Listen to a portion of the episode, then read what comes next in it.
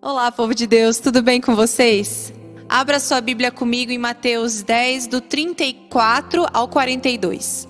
Enquanto você abre aí, eu queria que você entendesse o que acontece um pouco antes desse texto.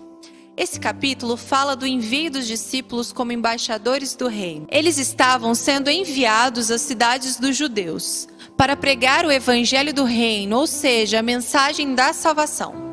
E Jesus os adverte nas suas instruções de que essa missão iria provocar ódio nas pessoas e eles teriam que lidar com isso enquanto eles iam pregando o evangelho. Vamos ler o texto então? Mateus 10, 34 a 42. Segue aí comigo. Não penseis que vim trazer a paz à terra. Não vim trazer paz, mas espada. Pois vim causar divisão entre o homem e o seu pai, entre a filha e sua mãe, entre a nora e sua sogra. Assim, os inimigos do homem serão os da própria casa. Quem ama seu pai ou sua mãe mais do que a mim não é digno de mim. Quem ama seu filho ou sua filha mais do que a mim não é digno de mim. E quem não toma sua cruz e vem após mim não é digno de mim. Quem acha a sua vida, perdê-la-á. Quem, todavia, perde a vida por minha causa, achá-la-á. Quem vos recebe, a mim me recebe. E quem me recebe, recebe aquele que me enviou. Quem recebe um profeta no caráter de profeta, receberá o galardão de profeta. Quem recebe um justo no caráter de justo, receberá o galardão de justo. E quem der a beber, ainda que seja um copo de água fria, a um destes pequeninos, por ser este meu discípulo, em verdade vos digo de que de modo algum perderá o seu galardão. Feche os seus olhos aí na sua casa, vamos orar ao Senhor juntos. Senhor Deus, Pai de amor, nós te agradecemos, Pai, porque estamos aqui mais uma vez no momento de culto maravilhoso. O Senhor já nos falou através das canções e eu te peço que agora o Senhor possa falar aos nossos corações através da palavra. Que não seja a Ana Flávia falando, mas que seja o Senhor falando através de mim, que em nome de Jesus as tuas palavras possam tocar o nosso coração nessa noite. Em nome de Jesus, amém. Nos versos 34 a 36, Jesus Cristo afirma o seguinte: Não pensem que eu vim para trazer paz. Eu vim para trazer espada. No mesmo capítulo, nos versos 21 e 22a, diz o seguinte: Um irmão entregará à morte outro irmão, e o pai ao filho. Filhos haverá que se levantarão contra os progenitores e os matarão sereis odiado de todos por causa do meu nome. Nesse texto é nítida a quebra da paz. Então Cristo afirma isso. Não vim trazer paz para a terra. Numa tradução literal, é bem longe disso. Eu vim trazer guerra. Eu vim trazer espada. Eu vim trazer conflito. É bom que a gente saiba que essa expressão do versículo 35 é uma citação do Antigo Testamento. O profeta Miqueias, no capítulo 7, no versículo 6, anuncia isso. E assim está anunciado o juízo de Deus, e o juízo de Deus virá sobre o seu povo também dessa forma, criando inimizade, criando uma guerra entre os membros da mesma família. Todos os cristãos do mundo sabem que Jesus Cristo veio para restabelecer a paz. Isaías, no capítulo 9, anuncia a promessa daquele que viria para secar o sangue, para acabar com a guerra, para limpar as roupas sujas de sangue, para restaurar a paz. Tanto que um dos nomes de Jesus é Príncipe da Paz. Ele veio sim para restaurar a paz, mas não sem conflito. Essa paz para ser restaurada, essa paz que Cristo estabelece, não acontece sem que antes haja conflito, sem que antes haja guerra. É justamente isso que Jesus está dizendo. É verdade, eu vim para restaurar todas as coisas, Mas a primeira coisa que vai acontecer nesse ministério é guerra. É isso mesmo, ele veio para restabelecer a paz, sim, mas não sem conflito.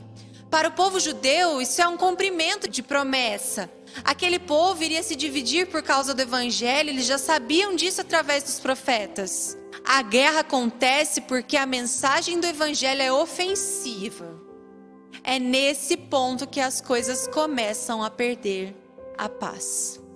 É por causa da mensagem. A mensagem foi rejeitada. Junto com a mensagem, o mensageiro, com o mensageiro, aquele que enviou o mensageiro. A mensagem do evangelho é ofensiva. Ela foi ofensiva para os judeus. Os judeus encontravam na mensagem motivo de escândalo. Os judeus se iravam quando ouviam Jesus pregar, ensinar, anunciar o reino. E era uma mensagem que dizia apenas: arrependam-se. Nada mais difícil de ouvir do que essa palavra. Arrependam-se. Nada mais impactante do que ouvir. Arrependa-se. Sempre que você fala isso para alguém, você corre um grande risco de ouvir um desaforo. Arrependa-se. Esse é o problema. A guerra começou aí. Porque o evangelho parte do ponto de que Todos estamos errados, todos temos pecado, todos precisamos de salvação. Não há um justo sequer. Todos precisam de arrependimento. A mensagem entra no mundo. Cristo entra no mundo e diz: arrependam-se, o reino está próximo. E isso ofende as pessoas. O mundo só estará em paz quando todos estiverem convencidos de que precisam se arrepender dos seus pecados. Quando a paz finalmente reinar no mundo, os que não se arrependerem dos seus pecados serão excluídos. A guerra terminará quando Deus dividir o joio do trigo. E sim, os que não tiverem recebido o perdão do Senhor serão eliminados. Deus reinará com aqueles que ouviram a mensagem, acataram em seu coração a mensagem e entenderam que realmente precisam de arrependimento. E por que o conflito existe? Porque Jesus confronta os homens, ele ofende as pessoas com o evangelho, e todo aquele que não se curva, guerreia contra. É por isso que há conflito. Um cristão precisa estar ciente que ele vai viver problemas. A gente precisa entender que a nossa vida, justamente por sermos cristãos, nos colocará em conflito. Não há trégua entre nós e o mundo, porque não há trégua entre o nosso Deus e o Senhor do mundo. Não há trégua entre nós e o mundo. Não há paz entre nós e o mundo, porque não há paz entre o nosso Senhor e o Senhor do mundo.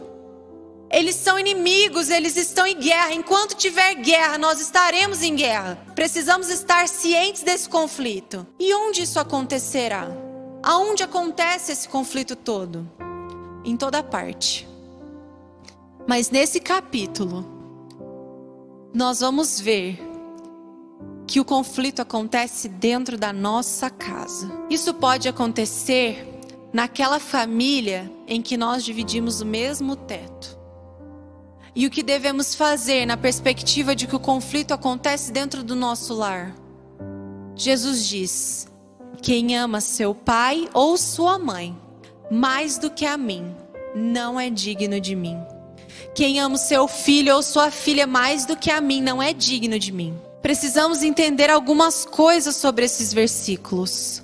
Esse texto não é um texto confortador. É um texto que nos inquieta, que nos causa mal-estar. Parece até um texto incoerente. Eu me arriscaria em falar para vocês que parece até antibíblico. Porque a Bíblia fala toda de amor, de paz. No Salmo 128, a Bíblia fala sobre como uma família é preciosa. Como um homem que teme ao Senhor vive em paz em sua casa, tem uma família feliz. E esse texto parece destoar disso, não é mesmo? Estamos falando de uma coisa ruim. Estamos falando de uma família em guerra. Em guerra por um motivo que não deveria provocar guerra. O fato de ter um crente nessa família. alguém que teme ao Senhor.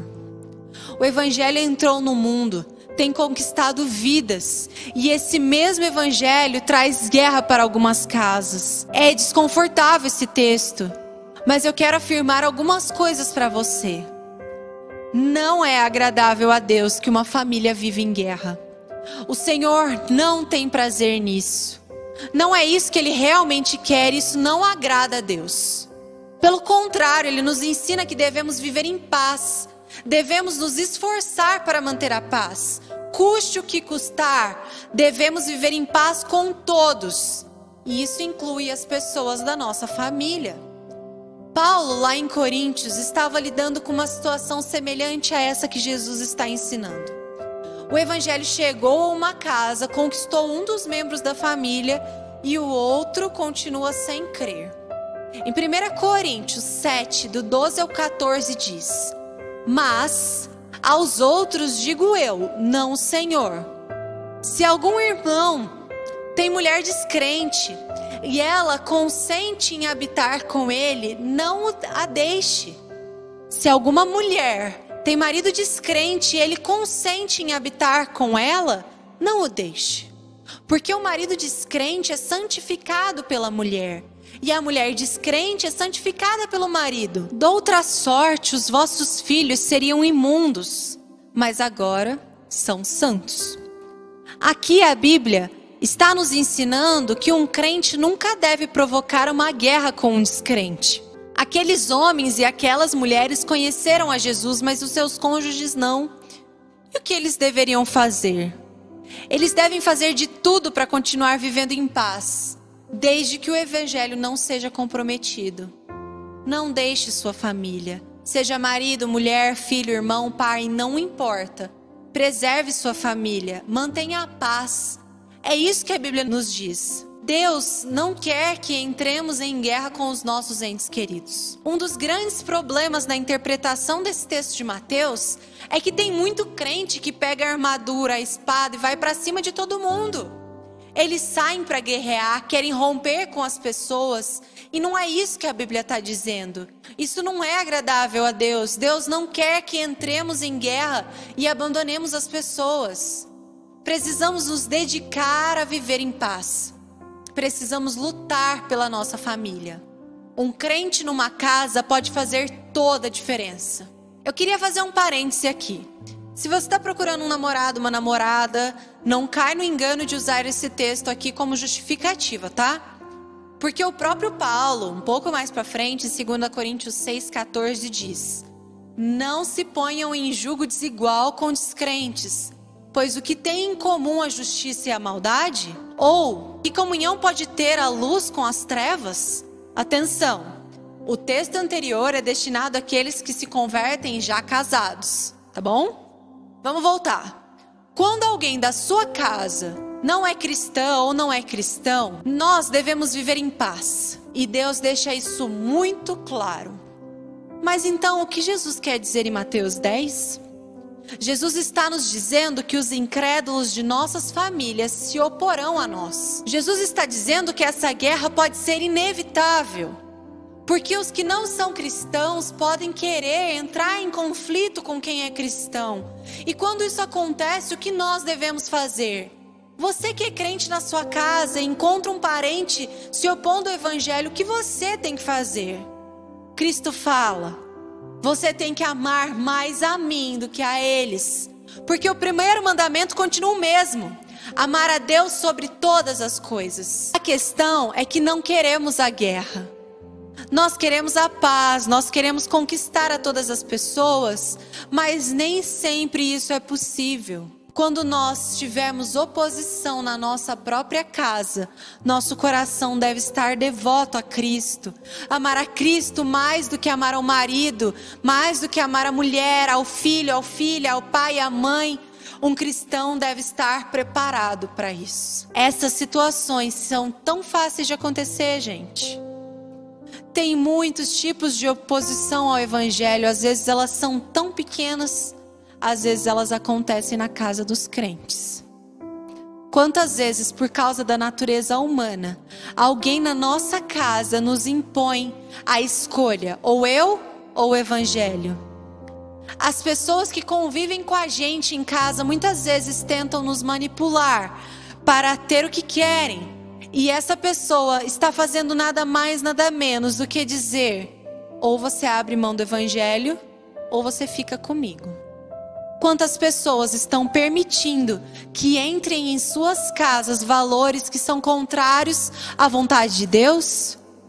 Aceitam que entrem coisas sujas em casa por desinteresse em contradizer a pessoa que mora com ela. Muitas vezes, o esposo cede diante dos pecados da própria esposa, porque lá no seu íntimo, a esposa está dizendo a ele: ou você escolhe a mim, ou você escolhe a fidelidade a Deus? Quantas esposas estão concedendo que o marido viva uma vida pecaminosa, com maus hábitos, não confrontam, não auxiliam e ainda aceitam viver o pecado junto? Porque lá no fundo ele está dizendo a ela: ou você me ama ou você ama esse Jesus. Quantos filhos são manipulados por seus pais? Que forçam a escolha entre Jesus e eles. Isso não é raro. Isso acontece o tempo todo, até na casa de crente. Quando os pais escolhem amar mais seus filhos do que amar a Jesus. E Cristo está nos ensinando que nós precisamos ter um amor fiel a Ele. Precisamos amar mais a Cristo do que amar as pessoas da nossa família. Nós seremos desafiados e enfrentaremos batalhas pelo simples fato de aceitarmos a Jesus como nosso Senhor e Salvador. Mas a única coisa que Jesus nos pede é que sejamos fiéis. Me digam, qual o maior mal que podemos fazer a alguém? Qual o maior mal que você pode fazer a seu filho? Qual o maior mal que você pode fazer ao seu marido? Qual o maior mal que você pode fazer para sua mãe? o maior mal que podemos fazer para qualquer pessoa é amar mais essa pessoa do que amamos a Deus. Esse é o maior mal que podemos fazer para qualquer um. Se você ama seu filho mais do que você ama a Deus, você vai permitir que o seu filho viva uma vida terrível, uma vida de idolatria. Você vai permitir que ele veja você como um idólatra porque ele tomou o lugar de Deus na sua vida. E se for assim, como o seu filho irá conhecer a Deus? Se for assim, como ele vai temer a Deus? Se o exemplo que ele tem é você e você não teme a Deus. Como é que ele vai amar a Deus se ele percebe que nem você mesmo ama a Deus como deveria? Isso não traz nenhum benefício. Isso não produz santidade. Isso não transforma vidas. O que nos faz ir e pregar o Evangelho, o Evangelho que salva o pecador que está se opondo a nós, é justamente que amamos a Deus sobre todas as coisas. E se amamos a Cristo e a Deus, não nos importamos com os problemas, partimos e em obediência pregamos a qualquer um a palavra de Deus. A Bíblia nos ensina que devemos amar os nossos inimigos. E Jesus diz: amem aqueles que se opõem a vocês. E a melhor maneira de amar essas pessoas é amando a Deus em primeiro lugar. Porque assim você saberá como amar corretamente aqueles que se opõem a você. Amado e amada, nós perdemos para o mundo muitas pessoas que estão próximas de nós, porque decidimos amá-las mais do que amamos a Cristo. E assim nós negociamos por causa delas. Vivemos fazendo tudo para agradar a elas. Essas pessoas acabam não conhecendo a Cristo por intermédio de nós. Uma das grandes tristezas que nós enfrentamos é o desejo de confundir amor com moeda de troca com pecado. A palavra de Deus sempre deixa claro o que está certo e o que está errado. Portanto, o verdadeiro ato de amor é ser claro com as pessoas. Mas nós fazemos acordos e abrimos mão da santidade para enganar as pessoas do seu estado espiritual real. Nós temos medo de dizer para as pessoas que elas estão perdidas e deixamos elas caminhar para o inferno como se nada tivesse acontecendo. A gente fica cheio de dedo para alertar um pecador que ele está em perigo. E isso não tem a ver com amor ao pecador. Isso não tem a ver com amor a Deus. Isso só tem a ver com amor a nós mesmos. Que não nos queremos comprometer, que não queremos ser mal vistos, que queremos que todo mundo goste da gente. Todo amor que não tem Deus em primeiro lugar não é amor, é egoísmo. Ele está voltado para o próprio umbigo. Esse amor não é um amor que salva, que liberta, um amor que cura. Quando Cristo está dizendo que devemos amar mais a Ele do que as pessoas da nossa família, não é porque Ele quer que comece uma guerra entre as casas, é porque esse amor, o amor dele em nós, pode de fato alcançar qualquer inimigo. Pode de fato alcançar qualquer um que se opõe a Cristo, que se opõe ao Evangelho, por isso, meus amados, não há nada pior que você possa fazer por uma pessoa do que amar mais a ela do que amar a Deus. Jesus nos pede fidelidade. Seja fiel até a morte, e eu te darei a coroa da vida. O texto de Mateus 10 segue. Jesus fala de amor a nós mesmos. Quem não toma a sua cruz e vem após mim, não é digno de mim. Aqui, o outro conflito que nós enfrentamos é um conflito dentro de nós o conflito entre o novo e o velho homem. Negar-se a si mesmo e pegar a sua cruz quer dizer estar disposto a morrer. Estar disposto a morrer para o mundo, mas às vezes é morrer literalmente. A Bíblia nos ensina uma hierarquia que nós costumamos ignorar: Deus, o outro e eu. O eu nunca fica em primeiro lugar. Se você não negou a si mesmo, você não é digno de Jesus. Se nossas famílias conseguem nos manipular a ponto de nos fazer decidir entre Jesus e eles, imaginem comigo o que nós mesmos não podemos fazer com o nosso coração. Muitas vezes a gente se coloca entre o nosso poder e o poder de Deus. E descobrir se você faz isso é muito fácil. Se a Bíblia ensina uma coisa e você escolhe fazer outra, pronto. Você escolheu amar mais a você do que amar a Jesus. Toda vez que você sabe o que tem que fazer à luz da Bíblia e faz o contrário disso, você já estabeleceu qual é o seu objetivo maior de amor: você mesmo. A Bíblia é muito clara. Se você faz isso, você não é digno de Cristo. Não há como fugir dessa verdade. Você pode perguntar para quantos pastores você quiser, para quantos amigos você quiser, para quantos líderes você quiser. Ou você abre mão de manter os seus desejos e assume a cruz de Jesus, ou você não faz parte dele. Ponto final. Se você não tiver a disposição de enfrentar os conflitos na sua casa, na sua família, dentro de você mesmo, você não será digno de Jesus. Quem acha a sua vida, perdê-la-á. Quem todavia perde a vida por minha causa, achá-la-á. O evangelho tem essa dinâmica: perder para ganhar. O evangelho é entender o que tem valor para fazer a escolha certa. Responde aí na sua mente. O que tem maior valor para você? Fazer a vontade do seu marido ou fazer a vontade de Deus? O que tem maior valor para você? Se ater às coisas que vão acabar aqui da terra ou ter as promessas eternas do Senhor? Perder a vida por causa de Cristo é ganhá-la na eternidade. Jesus não está dizendo aqui para termos uma vida miserável, uma vida terrível, uma vida sofrida. Não. Não é isso que ele está dizendo. Ele está mostrando que nós realmente temos valor. Ele está mostrando que vivemos num mundo caído, que precisa de restauração. Só que essa restauração só vai acontecer com conflitos muito profundos. Por isso, todos os que lutarem com Ele, todos os que forem fiéis a Ele, serão recompensados, terão a vida terão vida em abundante, terão vida em paz. Crente não pula etapa. Meu querido, aprende isso. Antes da coroa está a cruz. Sim, é isso aí. Antes da coroa está a cruz. Depois de tudo que eu te disse, você pode estar se perguntando se vale a pena ser crente. Se for isso mesmo ser cristão, será que vale a pena? Alguns de nós estamos iludidos. Agora é a sua chance de perceber que a sua fé está sendo ou não equivocada. A vida cristã é um chamado radical. Jesus nos deixa claro que não vai ser confortável ser cristão. O que vai valer a pena, o que faz valer a pena vivemos tudo isso é a graça de Deus.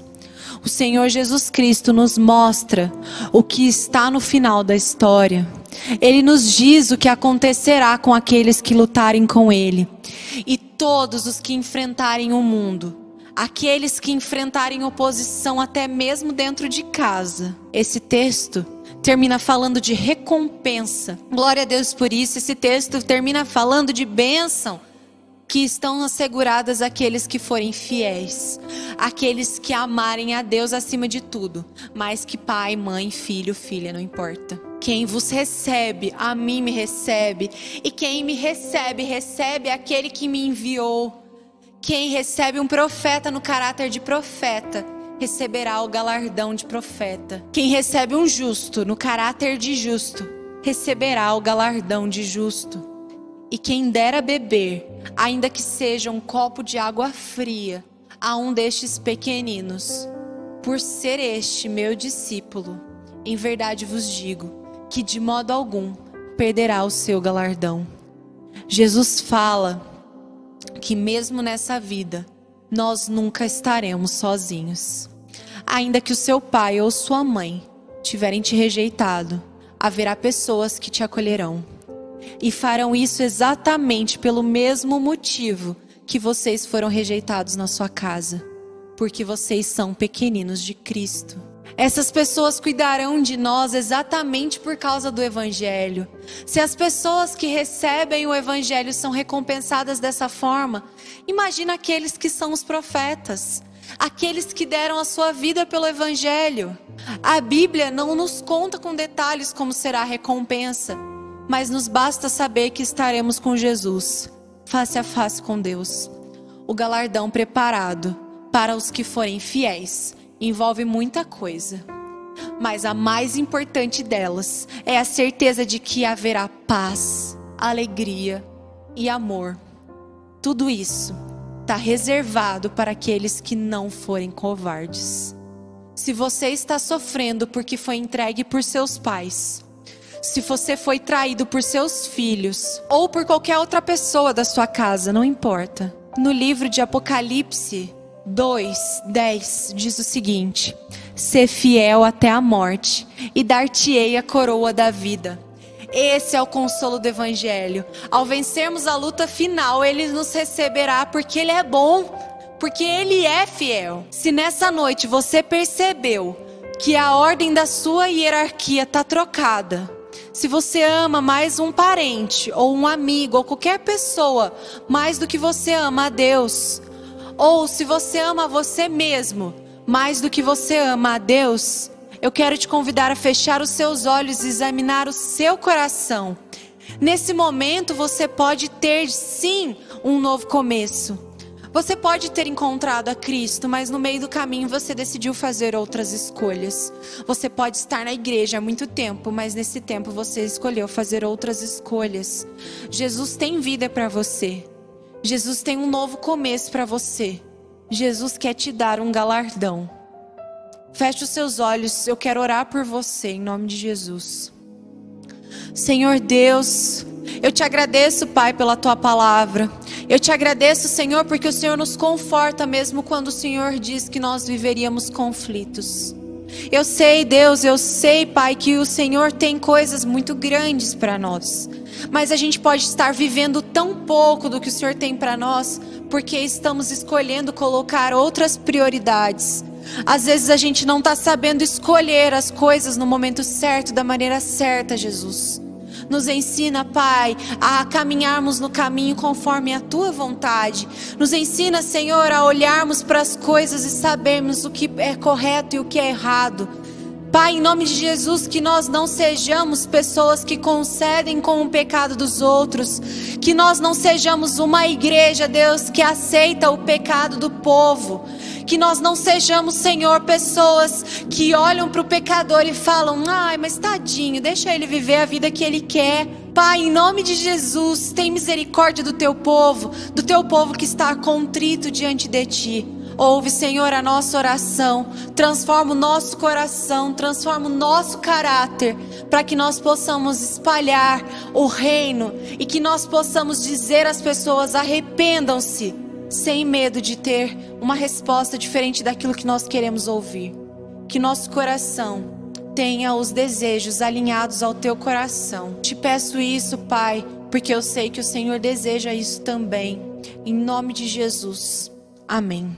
Meu querido, que você tenha uma boa semana e que, em nome de Jesus, você possa dar passos novos em fé, em sabedoria, para a honra e glória de Deus. Amém.